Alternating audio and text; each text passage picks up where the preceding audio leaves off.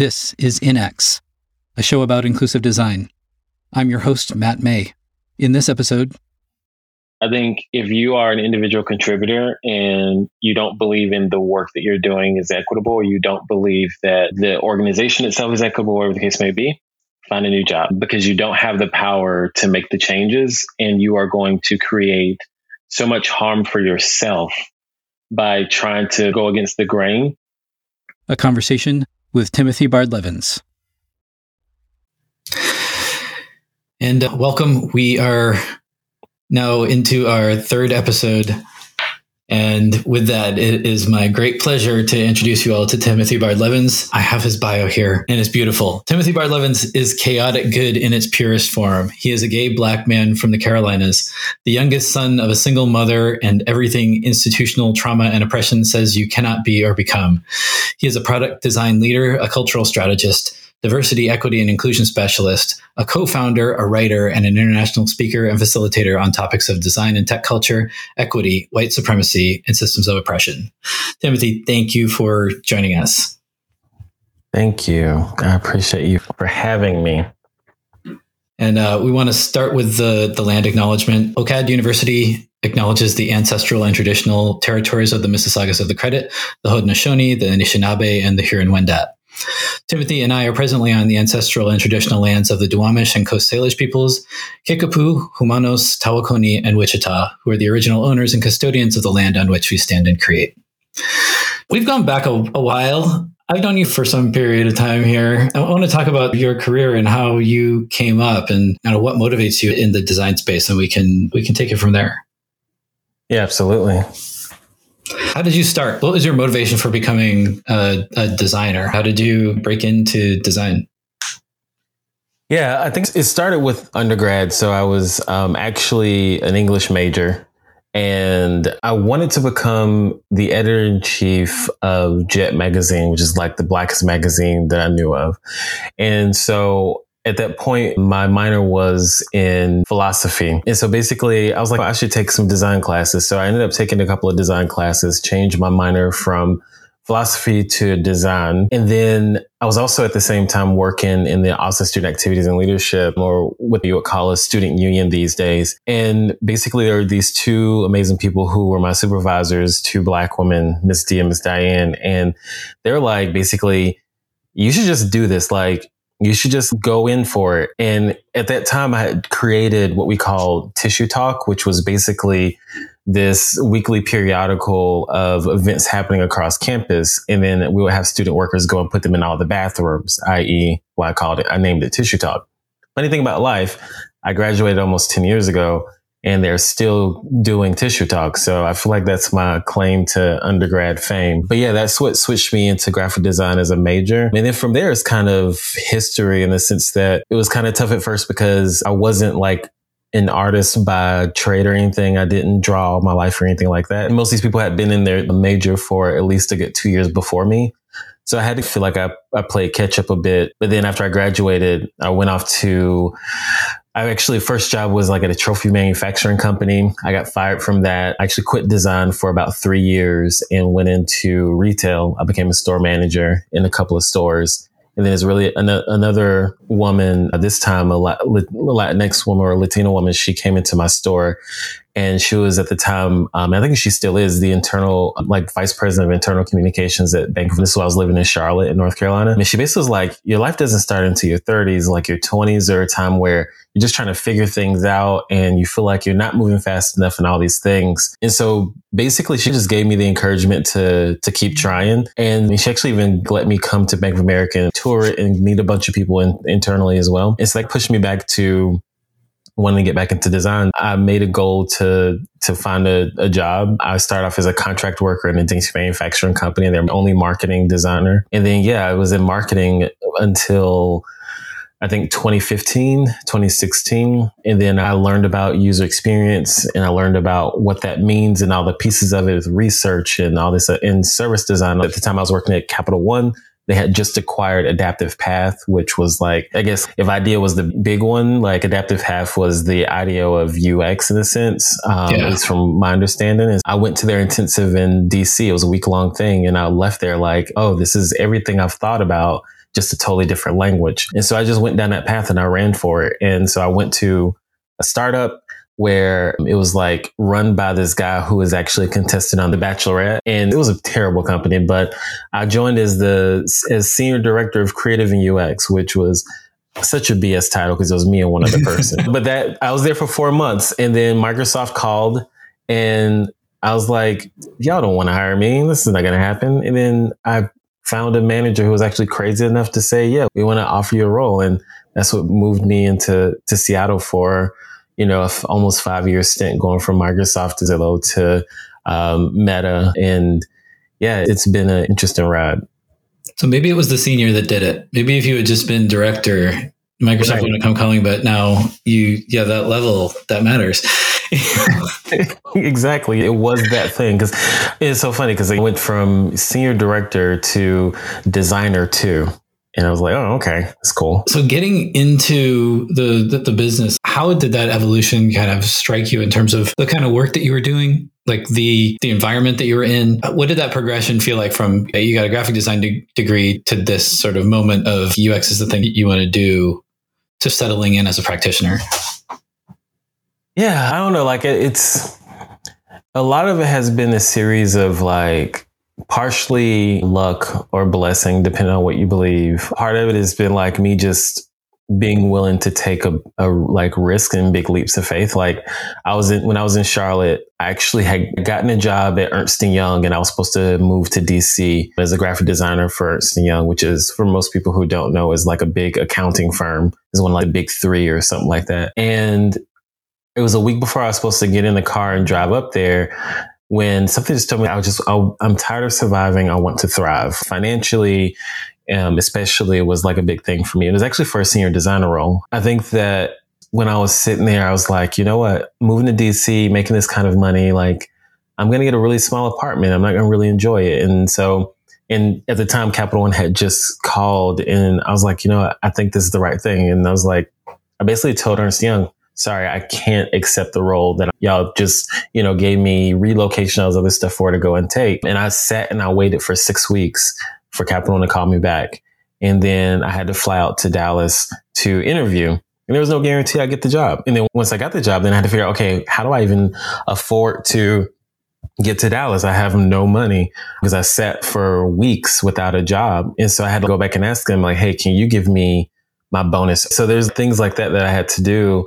Even me leaving Charlotte was interesting because as like a, my first real design job, true design job, like one, only reason I, I converted from a contractor to a full-time employee so quickly was because I needed to get a car, but they wouldn't let me buy it if, if I was a contractor. And so I talked to my manager and they basically hired me that same day and then just backdated the hire letter so that I could get a car.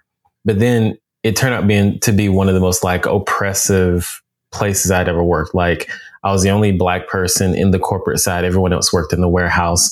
And so I had no one who really looked like me. And then also like my manager was this white woman who I'd never en- with people with passive aggression in that way. My mother is a very direct person. I'm a very direct person. So like, how do you counter passive aggression with directness, well, then you always the aggressor.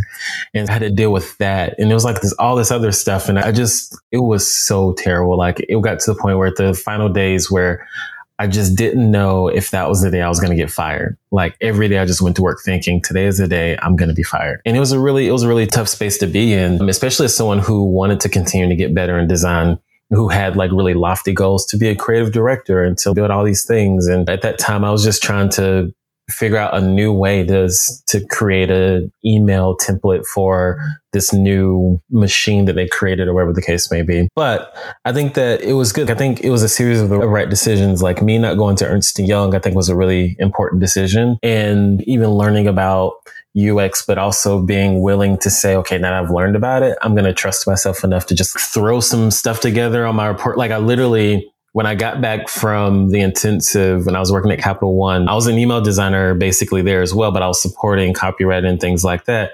And basically what I did was I created a bunch of wireframes and stuff. I was like, okay, cool. Like I'm just going to create the journey of what this email campaign would be and then map that out. Or I did this like landing page thing. So I'm just going to articulate what are the different parts of the landing page. It's very rudimentary stuff. I should not have gotten a job anywhere. I looked out that the startup had no idea who, like what design should look like, or they, they didn't have a high bar, quite honestly. And I think that I'm really good at telling stories. And so I was able to get my way into that. And then I had to learn sketch on the spot. Up until this point, all I've been using is Illustrator. All I've been using is like Photoshop. Like I haven't been using anything else. And so I had to learn on the spot and rush and go. I had to like figure out how to create journeys for this new checkout flow and a bunch of other stuff. And so I was like learning as I went along. And that four months was super intense, but it gave me at least one portfolio piece in addition to some of the stuff I worked on at Capital One to help me interview at Microsoft. And I looked out that the person who I interviewed with, quite honestly, I think that they had a very flashy view of design, but also how Microsoft did design was a bit more like they saw me as a pure UXer, not so much a visual designer, which helped me out a ton. But I was also, I was solid visual design as well. But I think that's what helped me was I was a strong storyteller, which they really emphasized strong storytelling on that team and I had a pretty good rationale around product um, implementation and product design. But that kind of what helped me slide in the door a little bit. So I think throughout my whole career, if it wasn't for the storytelling piece, if it wasn't for having that gift of being able to connect a bunch of stuff together and get people to believe what I'm saying, then I don't think I would have made it as far as I have. It's always been a thing that has helped me out a ton. Yeah. And the, the narrative capability is just being able to explain your own designs, I think, is so difficult. And the portfolio emphasis, I, I think, just compared to the experiences I've had with interviewing, where you just don't see the completion of, of the vision, that seems to be the part that that really stands out. So, mm. how was your experience as an employee? Because you're building all of these skills, right? You're developing things, you're learning things on the fly. You're also standing out because you're showing new ways of doing things in the startup and then over at Microsoft. Like, how does that affect your work experience? Do you feel yeah. in, like in these places like everybody's all the same? How do you feel that you, as a black man in design spaces. How do you feel that you're performing equitably? How do you uh-huh. feel like you have equity in, in that system in the places that, that you've worked? Yeah, honestly, I don't think I ever really, I don't think it was ever fully equitable. And it's, it's so funny because I've actually, I actually, I got a therapist a few, like a couple of months ago, and we've been working through this because I'm in this transition point in my life. And one of the big things that I realized is that it was, well, two things. One was that I'd spent so much time putting so much energy into work and into sort of proving my value and proving like I'm good enough, both to myself and to others. Because I think that's the thing about, especially being uh, black or brown in these spaces, is that especially as heavily white and even like really heavily, um, especially in tech, heavily white and of Asian descent folks, you don't look like one of those two demographics largely. Then it's like this proving of belongingness that you have to do, and so I'd done that for almost the past decade, but definitely over the past five or six years. And in doing so, work became a major part of my identity. And an assault to me institutionally from work was also an assault to my identity. Even to this point today, I'm realizing some of the trauma that I've experienced institutionally and some of the institutional betrayals that I've experienced and realizing that a lot of the reason why they hurt even more was because I'd wrapped so much of my personal identity into work and my own personal value into work. And so the result of that is also is that I've spent the majority of my career hustling like constantly hustling. I was talking to uh, Steve Johnson, who's the head of design for Netflix. He told me you're at a level now where you you don't need to hustle anymore. You need to be strategic. And it's actually been a transition that I'm trying really hard to do because I'm, I'm so used to I go into a company, I'm usually under leveled. I have to prove that I'm I'm valuable and worth being at the company in general, and then I have to prove my value and my ability to operate at the next level or at the level I should be. And I do that constantly over and over again, every company. And I wrote in my first article of Navigating Whiteness that I've never joined a company at the level I, sh- I feel like I should have been. I've always been under level. And that's still true to this day. And it's actually funny because when I wrote that, especially working at Meta, they're like, can you change the sentence? Because it makes it seem like the same thing happened to you here. And I was like, no, because it did I'm under leveled. And even with me being promoted, I'm still under leveled. And so one of the big things that I've been trying to work through in my life too is how do I stop hustling? How do I disconnect this exercise I was doing with my therapist just this morning? We were talking about words that define me. And she was like, Do you know what words define you that are outside of your work? And I was like, I'm not really sure. So she pulled up this document and shared her screen. And she's like, Here's a bunch of adjectives. Pick out the ones that you feel like are related to you or you feel represent you. I started with things like approachable and communicative and leader. And I was like, wait. And I had to pause myself and say, wait, I'm defaulting to looking at how I want people to look at me from a professional perspective. And so I had to go back and start over and pick four different words that I felt would represent me a bit more. And so the ones I picked out were happiness, generosity, empathetic, and balance. And for me, I don't really know what happiness looks like. Happiness for me was always the thing I did at work as opposed to what do I do when I'm off work? Because when I'm off work, I just sit on the couch and I just like I'm just like non-existent. I think there's like this thought process that some people have of a belief that you're the only real thing and everyone else is like robots. And so when you don't see them, they just like power down until you see them again. Like the Truman and, Show. You're the center of the universe and everybody's an actor that's like you. Yeah. And, and how I operate is I was the person like who powered down. So you'd see me and I'd be all in. I'd be at this conference and I would speak at this thing and I'd be at like at work and so on and so forth.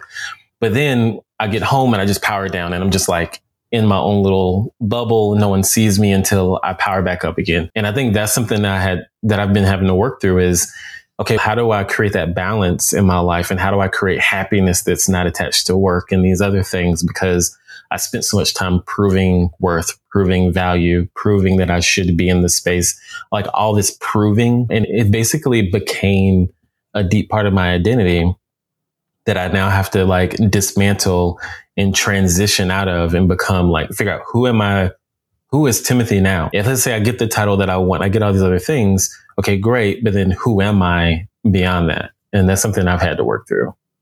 It's fascinating because that, that touches on the kinds of discussions that people are having about the idea of belonging at work, right? The, the extent to which your work is your life and, and not just work life balance. Like I get off at five, but I still carry this stuff with me, but to feel like when I'm at work that I'm doing things that are ethically aligned with, with what I want to be doing, mm. that I don't have microaggressions toward me in, in, in the office, that I have mm-hmm. spaces that are mine that are safe. And I want to get into your current job at Meta and preface it by saying when we talked about this before you started, and um, my reaction to, to that was give or take what?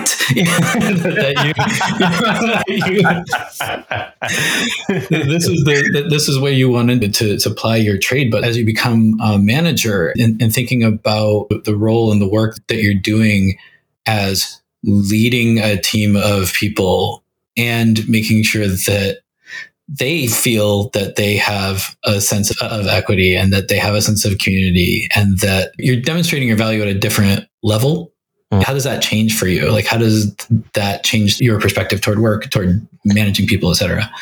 Yeah, I think any manager will say the hardest thing to do is balance your own personal growth with that of your team or your own personal happiness with that of your team. There's always this thing of if you're a good leader, then you really want to make sure your team is taken care of. And I tell every, anyone who's on my team, I believe that it is my ethical responsibility to ensure that they can have a job anywhere else. If they left next week, they would have everything on every tool necessary to get a job at any other company and be able to be successful in doing so. And so I feel as there's a lot of responsibility that we have that I have, especially like even with hiring, like last year between myself and one other person we worked on this initiative and alone like us alone just two people like two design managers plus one recruiter or one talent sourcer actually we single-handedly tripled the number of black women product design managers at meta like when I joined the company, there were zero. Then Joy Roberts, who I worked with at, at Zillow, she was the one now there's, I think, eight. And mind you, like that's still not a lot, but that's way more than what it was two years ago. For me, a lot of the work that has been on the more how do I build more equitable systems side or how to like think about my team is really how am I actually being an example one of the things I did was I actually ended up switching teams, but one of the things I did on my previous team was I hired and built an all black leadership team, like black managers. Majority were black women. One of the most senior people on our team that was in IC, she's one step from being a director, also a black woman. And not only that, but she's a black queer woman who is younger than me. And she is one step from director. And when I say younger than me, she's like 10 years younger than me. I think she's just hitting maybe 25 or 26, something like that which is crazy. But the thing is that I saw her talent and I like saw like I actually I intentionally reached out to her. I intentionally spent time understanding her and her work before we even hired her to make sure she was, she was going to be successful. I even sent her profile to all of our recruiting team that we worked with and say, Hey, if you were to look at this person's LinkedIn profile, what would you bring them in a level as? And hands down, all of them said two to three levels lower than her actual level. And she has not only met expectations, but exceeded expectations at her level. For me, that's been a really important thing to say, okay, I'm going to prove it. I'm going to show you better I can tell you. And then not only am I going to show you better I can tell you, but I'm going to make sure that every single person on this team feels as though they have what they need professionally, personally, whatever the case may be. I think that while that's great, the downside of it is that also means that many times I'm sacrificing myself for my team, right? Like I'm being the umbrella for them, which means, okay, who's the umbrella for me? And I think that is always one of the challenges is when you have to sometimes make the choice between you and your team. It seems like it's an easy choice, but it's really not. And I've had to work through the guilt of making the decision for myself as opposed to my team and being like, look, I'm here for y'all. I'm still going to support you, but I got to do what's good for me. And so those are some of the things that, that I've had to work through that are just like hiring challenges, making sure people get effect, like a- adequately promoted and leveled, making sure that even before you joined the company, are you at the level you re- you deserve to be? And like even getting challenged by other leaders and being, hey, you're advocating too much for this person, or if I'm saying like, hey, I think you're underleveling this person. Here's my story, and then the feedback is when you tell people that it shuts down the conversation, it makes them not want to argue. I was like, that's fine, they shouldn't it's still the reality. And so those are some of the things that that I have to work through just on the people side of things. And that doesn't include the normal, hey, because this person is a woman, how are they being treated by their uh, male counterparts? And are they actually supported and so on and so forth? And how do I make sure that I'm a champion for a whole bunch of different types of people and also be seen as impartial and fair, but also like, I don't know, it's like this balance of have your team's back, but don't advocate too much because that can be seen as a negative thing. And it's like a weird dance that you have to play. And this is why the, the conversation is okay. So we're increasing the diversity of the organization, but they're all only at the lower levels, right? Mm-hmm. You have these new hires that are that are coming in that are diversifying the organization, but being a people manager, you have an umbrella effect of the people that are below you, but then you have to do this kind of grassroots effort to create a coalition, not just an employee network, but one to one relationships with people just to make sure that, that you've raised the volume enough about the people that need to advance from there. Absolutely. And the big thing is for me is even setting people up for success on faster trajectories and promotions where I need to. I've had to make sure I do that at least for my team. Again, I can show better than I can tell. But the other piece in, in, to that point, and this is actually why I started focusing on specifically black women, but black women leaders was because I realized that it's, it's about network, right? And if you are coming in as a leader, like especially a people manager, and you are of a historically underinvested group, nine times out of 10, you have a network of other people that look like you that you can bring in. And so if you have the power to hire or influence in any way, then most likely that's going to drive more people who like you coming into the organization. I really realized, especially when it comes to a lot of these efforts, is like it has to be a tops down kind of thing. And, or actually, no, it has to be a sandwich. It should be bottoms up and tops down. But I think that you have to get a bunch of the middle managers who are like black women or black gay or whatever the case may be, because that's where you get that, that closer connection to building up the teams. I think where it can fall apart though is one is really tough to get people of color executives. We're just not promoted quickly enough as our counterparts.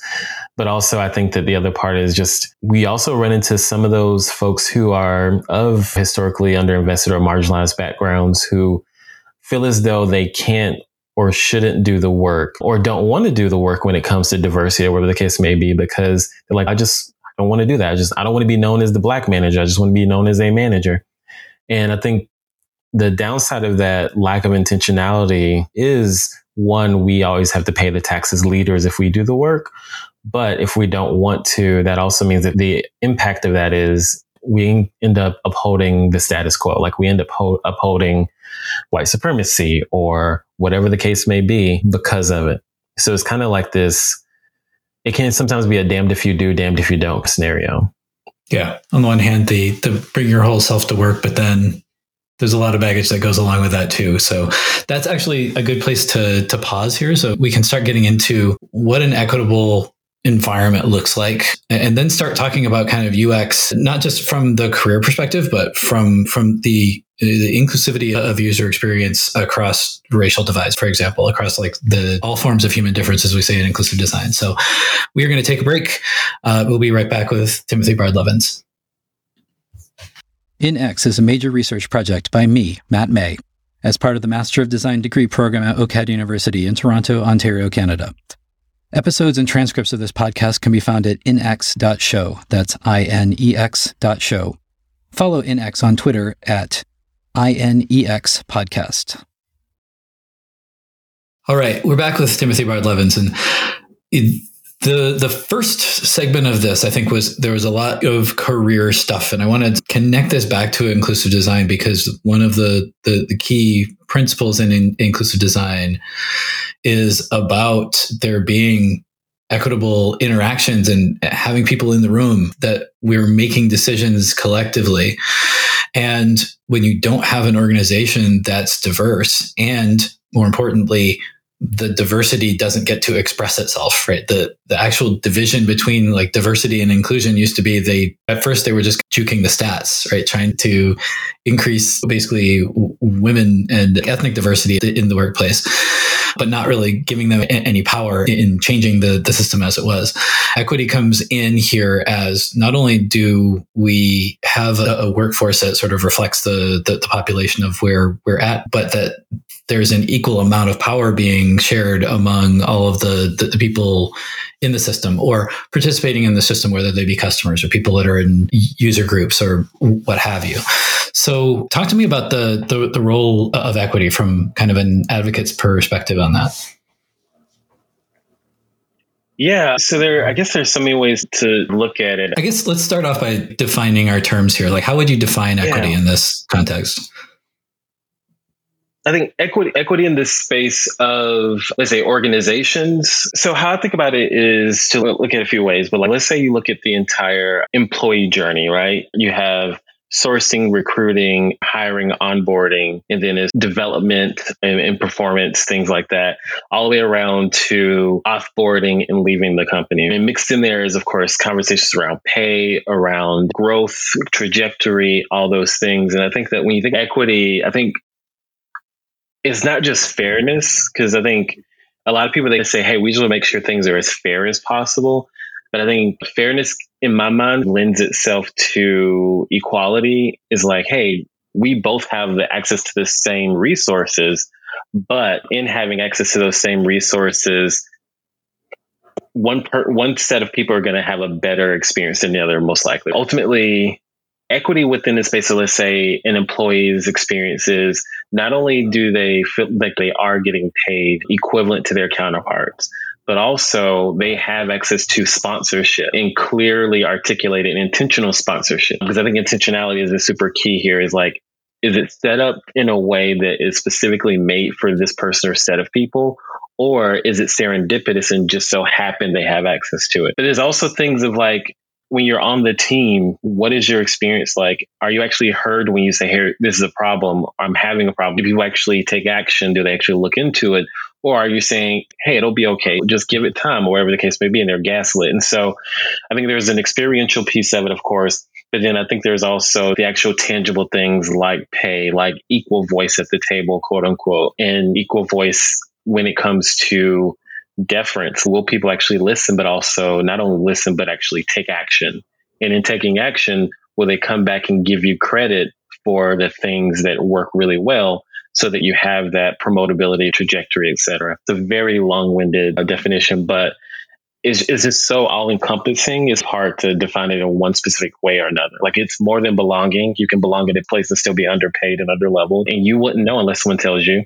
So it just kind of yeah, it depends. I think a, a, part of it is a lot of the discussion that that happens around this is a, about just uh, the working environment, the, the money situation. But to go back to to your own story or earlier on about things like paying for relo or, or even allowing work from home, that the the working environment itself is something that has barriers to it. Coming and hiring somebody new into San Francisco, which is one of the most expensive places in the world, has implications. Not only if you have to move away from your family, if you have supports that you use at home that you're not going to have somewhere else, that's a part of it too. Sometimes just the structures of an organization dictate who is going to work on it. Yeah. So I think about this a few different ways. I was working with this person who they worked in the Bay for years because that was where work was. And so they'd been at the company for some time, but they worked with in the Bay and then they realized it's a black man and he realized I want to be around more of my people. I want to get married one day. I want to have kids and I want to be in a place where I have access to like that population of people because the Bay doesn't have a lot of black people in general. And he made a decision to move from the Bay to Atlanta, but in doing so, he was forced to transition from being a manager to being an IC.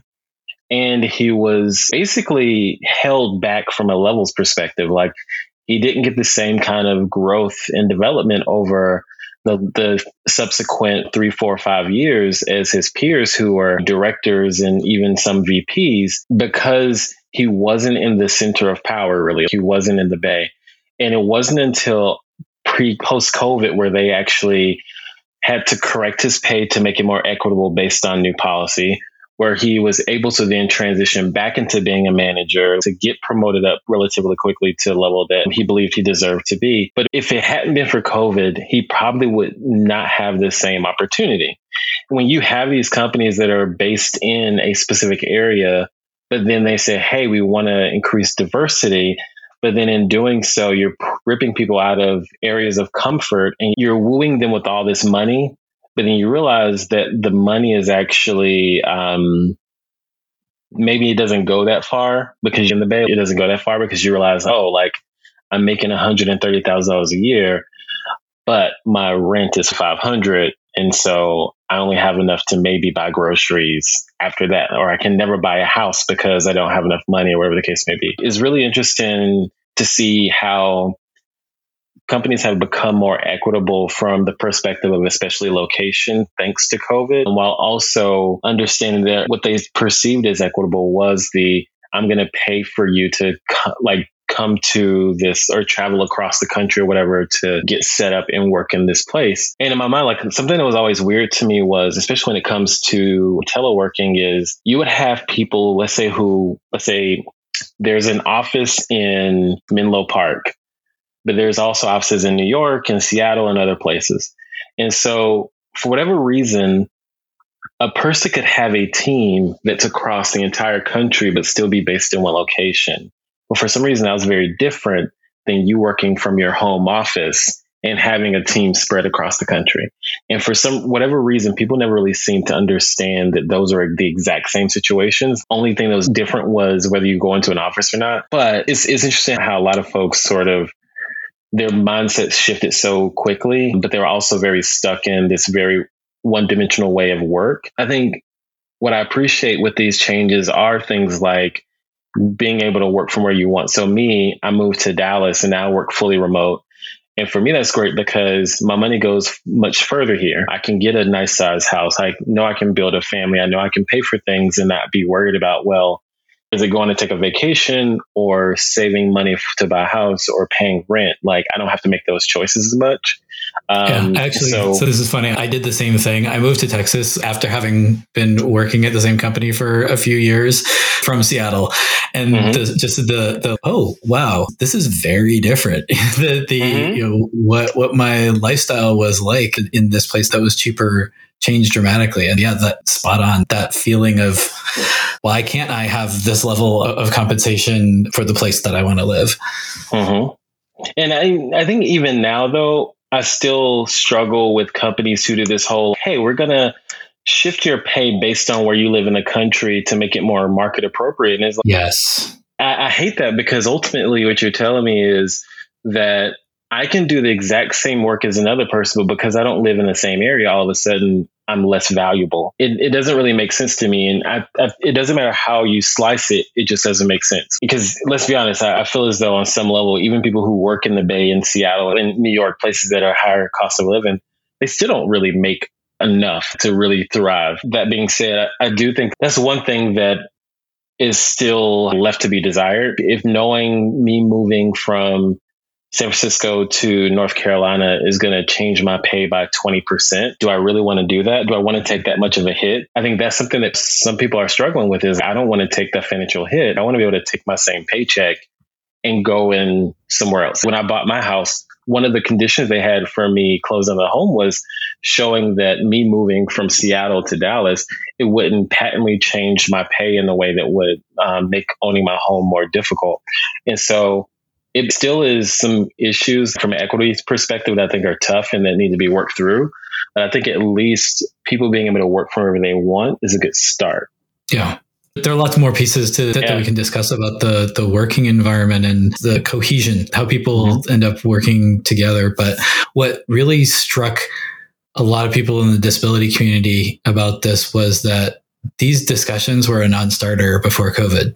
Anything that required anything out of the ordinary for you, even if it was something that was legally obligated for an employer to provide, was something that was just technically far too complex. If somebody needed to to be working from from home regularly, it was like, oh, we'll find some other accommodation so that you can come in and work in the office for this. And then suddenly everybody's, oh yeah, you can work from home. Your kids can go to school from home. And and then now we're actually seeing these things start to be peeled away in the return to office discussion mm-hmm. as well. And so if you had this opportunity to provide a, a working environment that people were satisfied with, then what gives you reason other than economy to mm-hmm. take it all away? I think even with that, like one of the things that that struck me as so interesting was when there was this transition to work from wherever you want, these leaders who maybe just a year or more ago were so adamant against it, all of a sudden they're like these big proponents. It's almost like the work life balance thing. Oh, yeah, you can work wherever you want. Like, I'm going to go and I bought a house. I'm living in Hawaii, like a fad or a fashionable thing to do to, to work remotely and to pick some random place. Like, oh, I'm going to go to Utah and work from there from now on or whatever. And it boggles my mind because y'all were so adamant against this. Or, oh man, I miss people so much. I miss people so much. And I'm like, you miss people so much, but at Met at least, we always had the ability to fly to different office locations. That's never been taken away. So what exactly is the excuse now? With the return to work, really is the excuse boiled down to, hey, we have these leases and these buildings and we have to justify keeping them for some reason? Because that's what it feels like to me. That's the only thing that's come to mind for for me about this. That it was there was a certain amount of face to face interaction and a certain amount of surveillance that people were going to do their job because you look in the business magazines and you see all these mm-hmm. articles mm-hmm. about everybody's doing a side hustle while they're in the office. It just scares people into thinking that they're being cheated out of, of labor and that the only way to avoid that is through manual oversight, which has a, a lot of implications as well. It, it's still a, a, thing that, that sticks in my cross. I want to change gears and talk about the discussion of equity at a product level. We were we're talking about my model for for how this works, which is when we talk about all forms of human difference, which we do in inclusive design all the time, that when we talk about disability inclusion, we're talking about we're talking about accessibility like software mm-hmm. accessibility and that when we talk about any other form race gender lgbtq language literacy culture all of that is not considered to be a software issue. It's considered to be more an HR hiring promotion kind kind of issue. But that leaves two huge gaps, right? There's the disability employment that remains a, a major problem, and there's also this sense of inclusion at a product level. One of the reasons that this is so important, the career path and making sure that everybody is spread out within the organization, that is at all levels of the organization, is that it affects what you create in the end. That the mm-hmm. decision making is filtered through all of these lived experiences. And can you talk about that? And can you think of issues that you run into or, that you can see that a white designer that's only ever lived in San Francisco doesn't see in the way that they are developing UX, portraying users in in imagery, what have you? Yeah, um, yeah. One thing that we've been pushing on for a while now is like this stronger transition and focus on um, product development through the lens of social identities. Right. When I was in communities, we were looking at how to just help people join. But then when you start thinking through what does safety look like and how do you think about safety from the lens of communities on Facebook, but also through the lens of, let's say, the most marginalized, let's say a black trans woman. Hell, you can layer on a black trans disabled woman and you have the most marginalized of the marginalized. And so you say, okay, what does that experience look like? And you start to think through. There's examples where, you know, a couple years ago when we had the killing of Breonna Taylor and everyone else, that like all those folks that were murdered and so on and so forth. And we had the whole social uprising and things. And what we found, we actually did research. This happened to me as well. Like I actually had personal experience, but also we did, we saw it come up in research where we saw these like black folks who were in these plant lover groups. And in that plant lover group, they're like, we don't want to talk about social issues. That's not what we're here for. We're here to only talk about plants. And some yeah. people are like, we're still humans, and there were a group of people who have built some level of a relationship. Shouldn't we have these conversations about what's happening in the world? You have this big dichotomy where people, like even myself, like I felt unsafe all of a sudden. It's like, wait, so we can talk about one thing, but when we talk about social issues that are deeply affecting us, then all of a sudden this group isn't a safe space and isn't right for us. And this is something that especially Black folks do, but I think most people do who are of, of a marginalized identity is like they bifurcate what part of themselves shows up in what spaces. And to have to do that through digital experiences makes it even harder because the assumption is that through a digital experience, you actually can be more of yourself because it takes away some of that judgmental barrier as in human interaction. And so, like, it becomes really tough. I think another good example is we were looking at some potential product experiences and these folks they were getting really excited about doing focus on humor in the in the space of communities and in groups and th- there was a suggestion around like hey what if we gave people the ability to create memes through the composer on facebook and i was like nope not going to do it not at all nope. And people are like, no, this is so great. I was like, I can see the New York Times article now that says that Facebook has allowed someone to create some misogynistic, xenophobic, racist, sexist, whatever post, and it's being shared across the whole world. I can see that headline right now. No, we do not have the mechanisms in place to be able to effectively read what is on an image and assess whether or not it's harmful or not we, we can't do yeah. this. This is a no. An attractive nuisance. So Microsoft ha- had that AI that they put out on the the internet, and it was trained to be racist through a chat interface.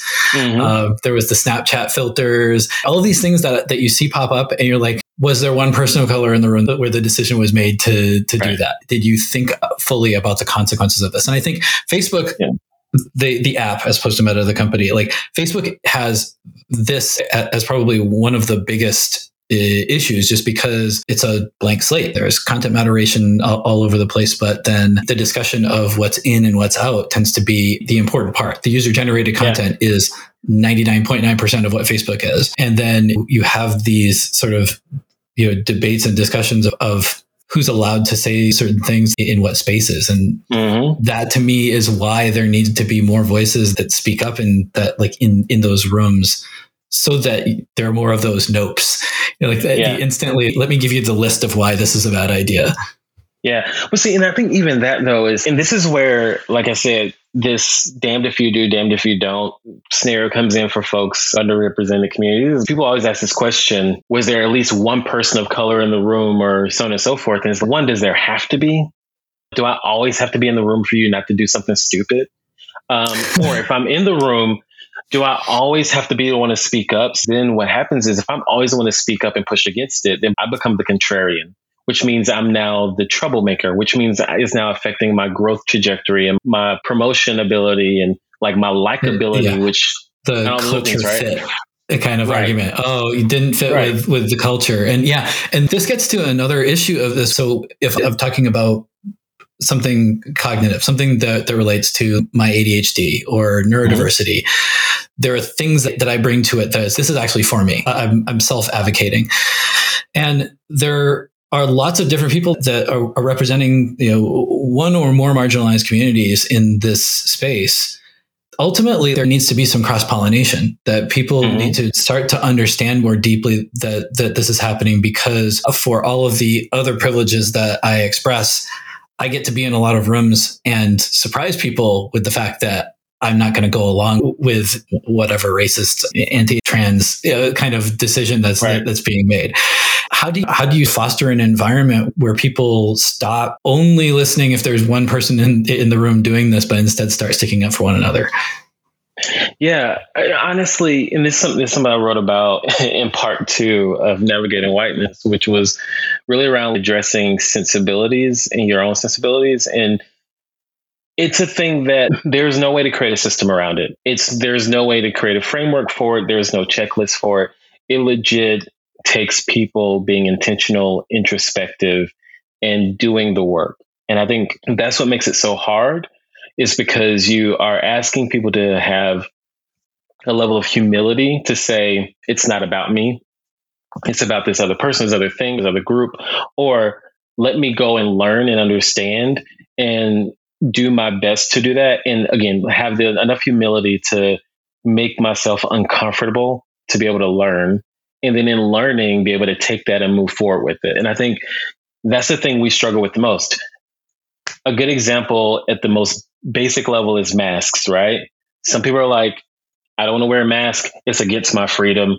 I don't care. And other folks are like, no, you need to wear a mask because it's not just for you, but it's for everyone around you. It's for your family, so on and so forth. But the vast majority of us are very, whether you know it or not, we're all selfish. And so, unless you've grown up in a society that is innately community oriented, honestly, if you look at like places in the Middle East or Africa or um, Latin America, like these quite honestly non white countries, there's more of a community orient. And so it's less about I and more about we. But us as Americans, we're all about American exceptionalism and about us and our individual liberties and our individual rights. And we forget that there are other humans around that we have to think about and care about. It's the dilemma of innovation. To be innovative, you have to do a thing in the corner by yourself and don't let anyone see it and then rush it to market as quickly as possible. But in actuality, what you're doing is completely cutting out a whole subset of people who should actually have opinions and thoughts and perspectives in, on that thing because it then becomes not only effective and successful, but also it reduces the harm of it. And I don't think people really understand yet how to get out of their own way. And like you remember, like there was a whole wave of empathy in design, empathy, and everyone. I was just getting there, yeah. yeah. like that was there was the, the, the, we've, we actually already had this this conversation before. I, I, bring up empathy in these interviews because I have a, a, particular perspective on it, but the word humility has come up just as often. And I think even if you have cognitive empathy, right? Not just that you're putting on the the outfit of somebody that, that has been expressing their uh, lived experience to you, like that the the movie's playing for you, right? Like mm-hmm. we were mm-hmm. talking about earlier, but that you from your perspective can genuinely see and understand the perspective that's aside from you. That can be beneficial.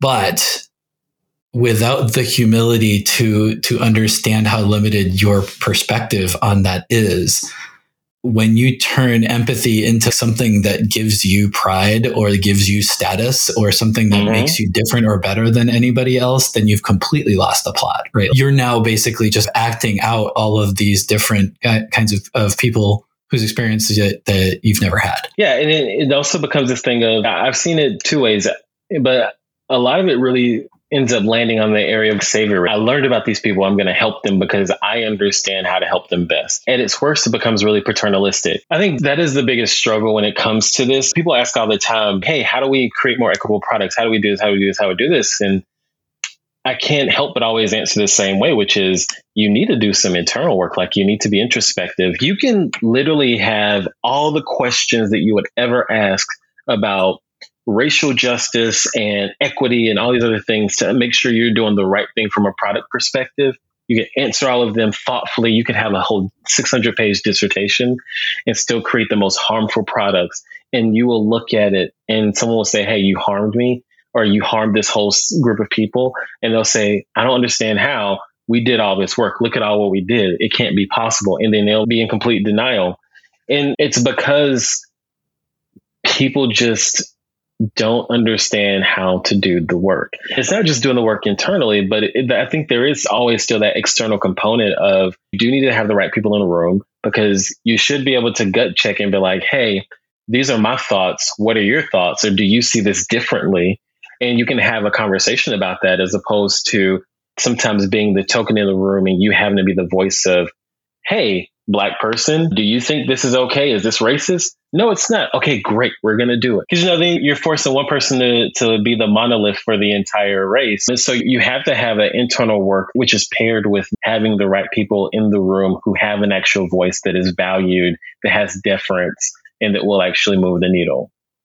I think there's this idea of needing to be validated for the for the work that if you are if you're saying that you're an inclusive person and you're very empathetic and you've done this thing and then you're sitting there waiting to receive your laurels for mm-hmm. being a good person that any criticism of this just takes the mask right off that right. suddenly i had a tweet about this of the the woman screaming at the cat of like the like uh, he, the empathetic person does something and says actually that's problematic and then they're like it, it, immediately they're like well i am a good person mm-hmm. that just shows the ego that's involved in, in that whole interaction that yeah. it, it's not about the person that you uh, ostensibly were supposed to be helping at all it's about how good that makes you. And that ends up making things worse in a lot of cases than than if you had ever just left it alone. Yeah, I was talking to my little brother, who's technically my stepbrother, and he was just lamenting on like he really wants to help his sister because um, she she wanted to go to law school, but now it seems like she just goes to work and then goes home, and then that's all she ever does. And his mother, who has a visual impairment, and like trying to help her, and he like decided to move back and make sure he can cook for them and th- this and that. And he was like, I just want to make sure they have a better life, they do better. And I told him like I just want you to realize that while you think you're doing the right thing, but what you're really doing is you're selfish. And what you're doing is that you're saying that this is my view of what I think they should be doing. And because of that, I'm going to push them to do the thing that I think, as opposed to saying, hey, are they happy with where they are now? If yes, then let them be happy. Allow them to live because you feel bad, you feel anxious, you have this guilt for having some level of success yourself because you're selfish and you want to reflect yourself in your your other family members. And so, in doing so, if they're not reaching that, then you feel the obligation to help them. The equivalent of, oh, look at these savages. Let me help show them the word of God. It's the same thing. I think that we do it in product design and UX all the time. Like we always do this thing of, oh, there's a predetermined path that we tell people this is the right path. This is the golden path. And that's what you should take. And then you someone comes back and takes a different path or say, hey, that path is broken or that path doesn't feel right. And you blame the user, you blame the person as opposed to understanding that actually maybe you did the wrong thing. And it's, it's sort of like in math class, you used to hate this, whereas you, you, you have an equation, teacher tells you to solve it, you solve it and you get the exact right answer. But because you didn't use the specific equation that they gave you to solve it, then it's wrong. But is the ultimate goal to get the answer or the process to get to the answer because I'm going to get to it as quickly as I can. And so I think we, we of need to look at people who, like humans who use our products the same way. They will navigate and find things specific in unique ways. So, how do we create as many avenues to get there without over bloating the product and making it overly complex? And I think there is a, a good balance there Like I think Adobe is a good example. I use Illustrator all the time. I know there's two ways to get to the the arrow tool. Either I can hit A or I can go over to the uh, left bar and click on the thing and then I'll select it. But at least there's a couple of ways for me to get there and whichever one makes sense for me, but it doesn't force me down just one specific pathway. Yeah, having multiple different ways to complete so, uh, something and that takes time to, to, understand, to absorb, and it doesn't happen all at once. It, it requires listening. If if it had just been invented and like here this is what we have to offer you this that yeah. sort of the cathedral model of developing the systems the the results are you get what you get uh, mm-hmm. and I think that just the fact that software is easy to evolve compared to construction of buildings or things like that, that mm-hmm. um, you know we we have a lot more of a responsibility to make sure that we're reaching people where they're at. So I want to take one quick break, and then I, I want to come back and talk about hopes and dreams for the future. We'll be right back with Timothy Bardlavens. On the next episode of InX. Every year I go and do a little talk on neurodiversity for the first year psych residents at my university. And this is the kind of stuff I talk to them about. It's like, no, you have to like actually talk to people who have lived experience about what we want and don't assume that psychiatric medication is like the end all be all of access because it's it's really not. A conversation with Aimi Hamraie. All right, we are back with Timothy Bardlavens, and um, we're going to start talking about speculative futures. As we're talking about creating inclusive and equitable environments, creating inclusive and equitable products, there comes a question of how do we create those structures where would they need to be created? And I, I broke these up a little bit as how do you take an organization that's already operating in a certain way and make the changes that are necessary to to have something where everybody feels that they are participating equally equitably and that's kind of the, the hard one i think maybe we should tackle that first because this is probably if people are listening and thinking about their organizations the question that's probably on most of their minds is what do I do as an individual contributor? What do I do as a, a low or mid level manager? Somebody that's not the CEO that can just say, hey, guess what? We're going to change our way of working to this. From that bottom up, grassroots, how do we start to instill a sense of equity in the work that we're doing and the work that we output? Okay, I'm giving you transparently giving my gut response, and it's you don't. And the reason why I say that is I think the problem with DEI is that it is always a grassroots effort, right? Like it's always a small set of people who want to grow it into a bigger thing. And then there might be a program that's created, but then HR takes over it and then it gets bastardized or whatever the case may be. Same narrative all the time. And so you don't. I think if you are an individual contributor and you don't believe in the work that you're doing is equitable, or you don't believe that the organization itself is equitable, whatever the case may be, find a new job because you don't have the power to make the changes and you are going to create so much harm for yourself by trying to go against the grain. And you might be successful, you might find allies, or you might just be disillusioned and want to leave anyway. And that's what happened with me the first time I tried to do this work. I think that if you're a middle manager, then you have a bit more power. I would think about what is your power within your circle being your core team that you're supporting, as well as maybe your peers and other allies that may be around your peers, as well as folks who are within your direct leadership chain that you could potentially influence in some meaningful way. I think that where the real change happens isn't in middle management any like at first i thought that was like the layer that was really broken but I, in actuality i think the layer that's actually broken is in upper management in like that director level because vps are too far away. They don't really know. They can't really see. They have aspirational visions but they're not actually tracking progress usually when it comes to these types of things. And they like the things that they're graded on are very different. And so where it makes the most difference to me is that director level because they do have a closer look at the results. They have a closer look at the work while also being able to see pretty broadly across an organization as opposed to middle management. They are so deeply focused on the work itself that many times they have to figure out is this a choice of the work or the people or something else? And so I think that's the thing to assess is like these directors, what are you doing and how are you setting the example and how are you hiring leaders who should be doing the work and how are you advocating using your power? Because directors have a very broad set of powers that aren't that isn't given to everyone. Managers senior managers what can you do within your your sphere of influence? And how can you drive that forward whether it's through your teams or through your peers and their teams? Uh, ICs how can you, if you would like, if you feel safe, how do you bubble up concerns or feedback? And in doing so, see if you have leaders who are responsible of this. And I see all those things as a preface. But in actuality, again, you go back to the like the employee life cycle. This is a multi-pronged effort. And so to build equitable products, that means that you have to not only look at who are you hiring, promoting, or letting go. But also, excuse me, you have to look at that in addition to looking at where does the work actually come from? Who's building the priorities?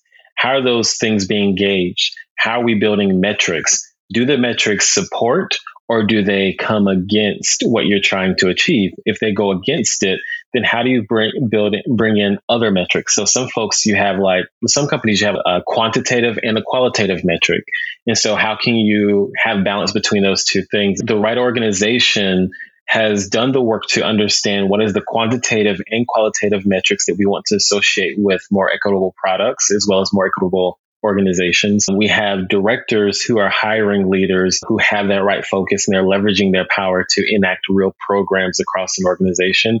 And then we have middle managers who are continuing to grow their sphere of influence and being able to both bubble down the things that need to go downward, but also bubbling up the information that's coming from their team. And then ultimately, that should hopefully influence VPs in the C suite who many times aren't telling you what metrics to track, but they're asking you to develop them. And so the directors should be able to bubble up and say, hey, this is where we believe it's important and what we believe we're actually doing really well and where we believe we have gaps. And they can work with VPs to build out that strategy and to build out the narr- the corporate narrative around that, which then ultimately it becomes external to shareholders, to users, to whomever else. To, in my mind, that's actually the right way to approach it when it comes to the sort of organizational shifts, it has to be at the director level, which then has the power to drive up and down. Yeah. As you were talking about this, I was thinking about the NFL's Rooney rule. The idea that for hiring a, a head coach that you needed to basically interview one racial minority candidate.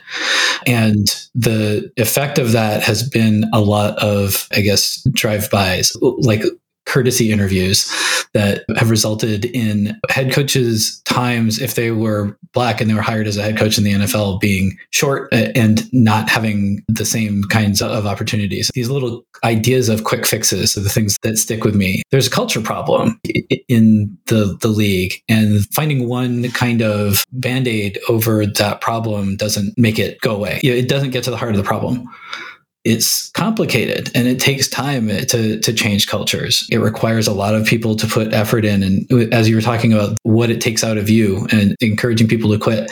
That's something that I do too actually. My number one advice to people who are stagnating in their careers is don't set yourself on fire to keep other people warm.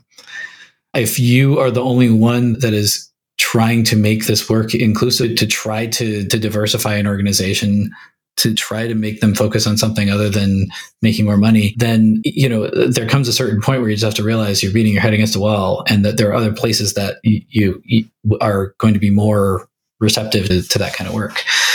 What that like resonates most with, and the the people that I talk with are basically Gen Z, the, the newest generation of people that are coming into the industry because they they have an ethical point of view generally that is really well evolved. They want to be doing work that aligns with their ethical values. And i don't know if you've seen the same kind of thing but if you are looking for a culture change finding it in people who actually have that passion and represent an entire generation of people that are going to be coming into to the workplace that you, you it's going to be hard to to pick apart uh, the overall groundswell of that need for the work that you do to have some kind of, ethical alignment have you seen that too? Absolutely. Even I'm trying to get better about. I've heard people talk all the time around, "Hey, I love this company. It's so mission driven. It's mission driven. Like I love the mission. It's mission driven." And for a long time, even personally, I'm like, I don't really care about the mission. I just care about, am I going to get paid well? And is it generally just not like killing babies and stuff? Like just generally an okay kind of environment. But I'm seeing more and more there is this phrase of mission driven and caring about the mission and caring about the impact that I'm seeing. And when I'm talking to especially new grads, it's so interesting because of course working at Meta, there's a ton of opinions about the company and its impact on society and et cetera. And part of the conversation I have to have with people is usually around is usually something is around, hey, it's sometimes it's not where we are, but where we can go or where we, you want us to go or where you believe we should go. And you're like, I don't know, it's this dance that a lot, I see a lot of people having to do now of, okay, I want to be a change maker, can I join the company and be able to be the change that I see? Or can I, I'm not really sure about the more like the ethics of this or the impact of this on people. How do I like make that decision? Or a lot of folks are like, hey, I don't want to go into big tech because I just don't feel like it does great things for the world. And I want to do work that's that's more impactful and so on and so forth. And then I have to the biggest challenge that I've been having is really in explaining how to get people to shift their perspective on it. Like, for example, there's one person who I was talking to who recently accepted an offer to Meta on the stories team. And at first he was like, I'm not sure if I want to join that team because I really care about helping support people who want to build community and to help people build community and connect with people like them, so on and so forth. And so one thing I had to explain to him was if you think about stories, you think about most young adults between the ages of 18 and 25, give or take, they're using stories because they like they like the quick sort of access to like quick snips of sharing their life or story or their journeys, whatever. And most people, especially small businesses, are leveraging stories as a way to get their work out or get their um, products out in the world. And so by you actually supporting that team, there's actually a, a trickle effect or like a connection to actual people in the real world who are leveraging the product in this specific way to be able to connect with community, to be able to articulate their story, to be able to sell their products and build their business. And so I think the biggest challenge I've seen is getting people to understand a level deeper because I do see Gen Z as especially as being really anchored on ethics, morals, and like the impact on the world. But I think that part of the challenge is that sometimes they look at it at a very surface level. And it's like, how do we, how do I help you take it a level deeper? Like, how do I be a good custodian of the work and of, of the opportunity to say there's one level deeper? And if you go one level deeper and you're doing the work and it doesn't feel right, then how do you make a decision on what you want to do next? Because the other part that I try to explain to folks, especially black folks who tell me, hey, I just don't want to work for another company where I'm the only black person on the team. And I tell them all the time, sorry, that's just always going to be the case for the most part. That's just going to be what it is. You have to live with it. The thing is, what does it feel like being on that team? Are you actually going to be supported, developed, grown, or not? These conversations that these folks want to have they're anchored on. And I don't think we talk about power enough when it comes to equity, when it comes to ethics and all these other things. Like it's just a power thing. And so as much as you see this groundswell of Gen Zers, especially who, and really, I'll say Gen Zers and the younger millennials, I think you see this groundswell of these folks like asking these really hard questions of pre existing structures and organizations and like really wanting them to have impact but also they get really frustrated quickly because they don't have the power to enact the change that they believe in. And that's where the next thing is how do you identify leaders who are doing that and say, hey, I want to work for them or model myself around them or whatever. I think that's the thing that's helped me be successful as a hiring manager, model what a lot of people want to see. And so they feel more comfortable taking a leap to come to a place like Meta that they feel like isn't for them because they see someone like me working there who's still doing the work. So then it becomes okay, we have a groundswell, but they don't have power. So, how do we, as older millennials, Gen Xers, boomers, all those folks, like, how do we and the higher generations or older generations actually start modeling those behaviors that give them sort of that that hope that things can shift and that people do care. Because I don't think we communicate enough about how much we do care. We just like do the work in silence, and no one really knows that we're actually doing the work. Yeah, yeah, that's true.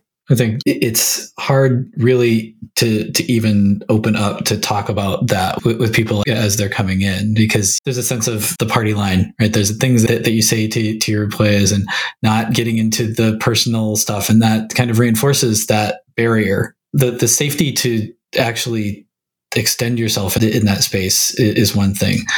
But also if everybody is kind of in their own box having their own issues and everyone is uncomfortable expressing them to one another, then the stagnation there can be unbearable. Yeah, it's such an interesting thing. It's, a, it's such an interesting phenomenon and sort of like shift that we're seeing happen in the workforce and how people approach work. And I'm curious to see how it shows up in like in the near future because I would say in the next decade, not near future, I'd say the next decade because I feel as though a lot of us in the like millennial generation are like really many of us are like really annoyed with let's say especially folks who are in the more baby boomer boomer generation and even like the older gen xers because we're like hey get out of the way. We want to be there now. We are ready to take the reins. And i'm interested to see how when millennials are more solidly in those executive and c-suite roles and you have more gen zers who are in those like middle management roles. It's just to see how the industry changes or if it changes, or if there's some kind of reversion that happens of I learned from this leader what to do, so now I'm going to do that thing, and it just becomes like a continuation. Yeah, I'm I'm fascinated about this, and I think that as long as we're not sort of ruled by crypto barons by that point, I'm really interested in the evolution. Like, what are the structures that need to stay and what need to go? I want to wrap up by giving you the opportunity to highlight people that you think uh, that our listeners should be looking into, people you think are doing great work that are doing inclusive, equitable work advocacy research? Yeah, there's so many people out in the world. I would say, of course, I'd always shout out my best friend, first and foremost, Antoinette Carroll. If people don't know her, then you're living under a rock because she is literally the best. Then I'll also say there's a really amazing person named Demarosa Rodriguez, who she's the head of community safety, trust and safety at Meta. But uh, even before that, she built the team at the equity engineering team at Google, like amazing person to just know of. And then there's also, also Vivianne Castillo, who's like the best. She, she's now leading full-time humanity centered which is an amazing organization. And i think it's really great if nothing else like i've learned a ton just about like how to think about organizational trauma organizational betrayal. What does that even look like? How do you heal from it? How do you like all those things are just like really interesting. It's just like different like she approaches a lot of these topics, especially when it comes to people's lived experiences within organizations from the place of therapy, because she used to be a therapist. And so she has a very clinical way of looking at it while also mixing in her experience coming from a theology background, while also look, coming through like her research background and working in these big corporations. And so amazing. Like even just like go to LinkedIn or to Twitter and just look at some of the video clips from it. Just amazing and really intriguing conversations. We'll put links into the show notes. Yes, three amazing black women. Thank you so much for participating. I really appreciate all our conversations, but I think this is the first one that's been recorded. So thank you. And we have more to come. Yes. I'm, I'm looking forward to seeing what's next for you. And uh, yeah, we're going to keep in touch. Thank you. Thank you. That's our show. Show notes and transcripts for all INEX episodes are available at inex.show. That's I N E X show. All episodes are released under Creative Commons Attribution 4.0 International License. Thanks for listening.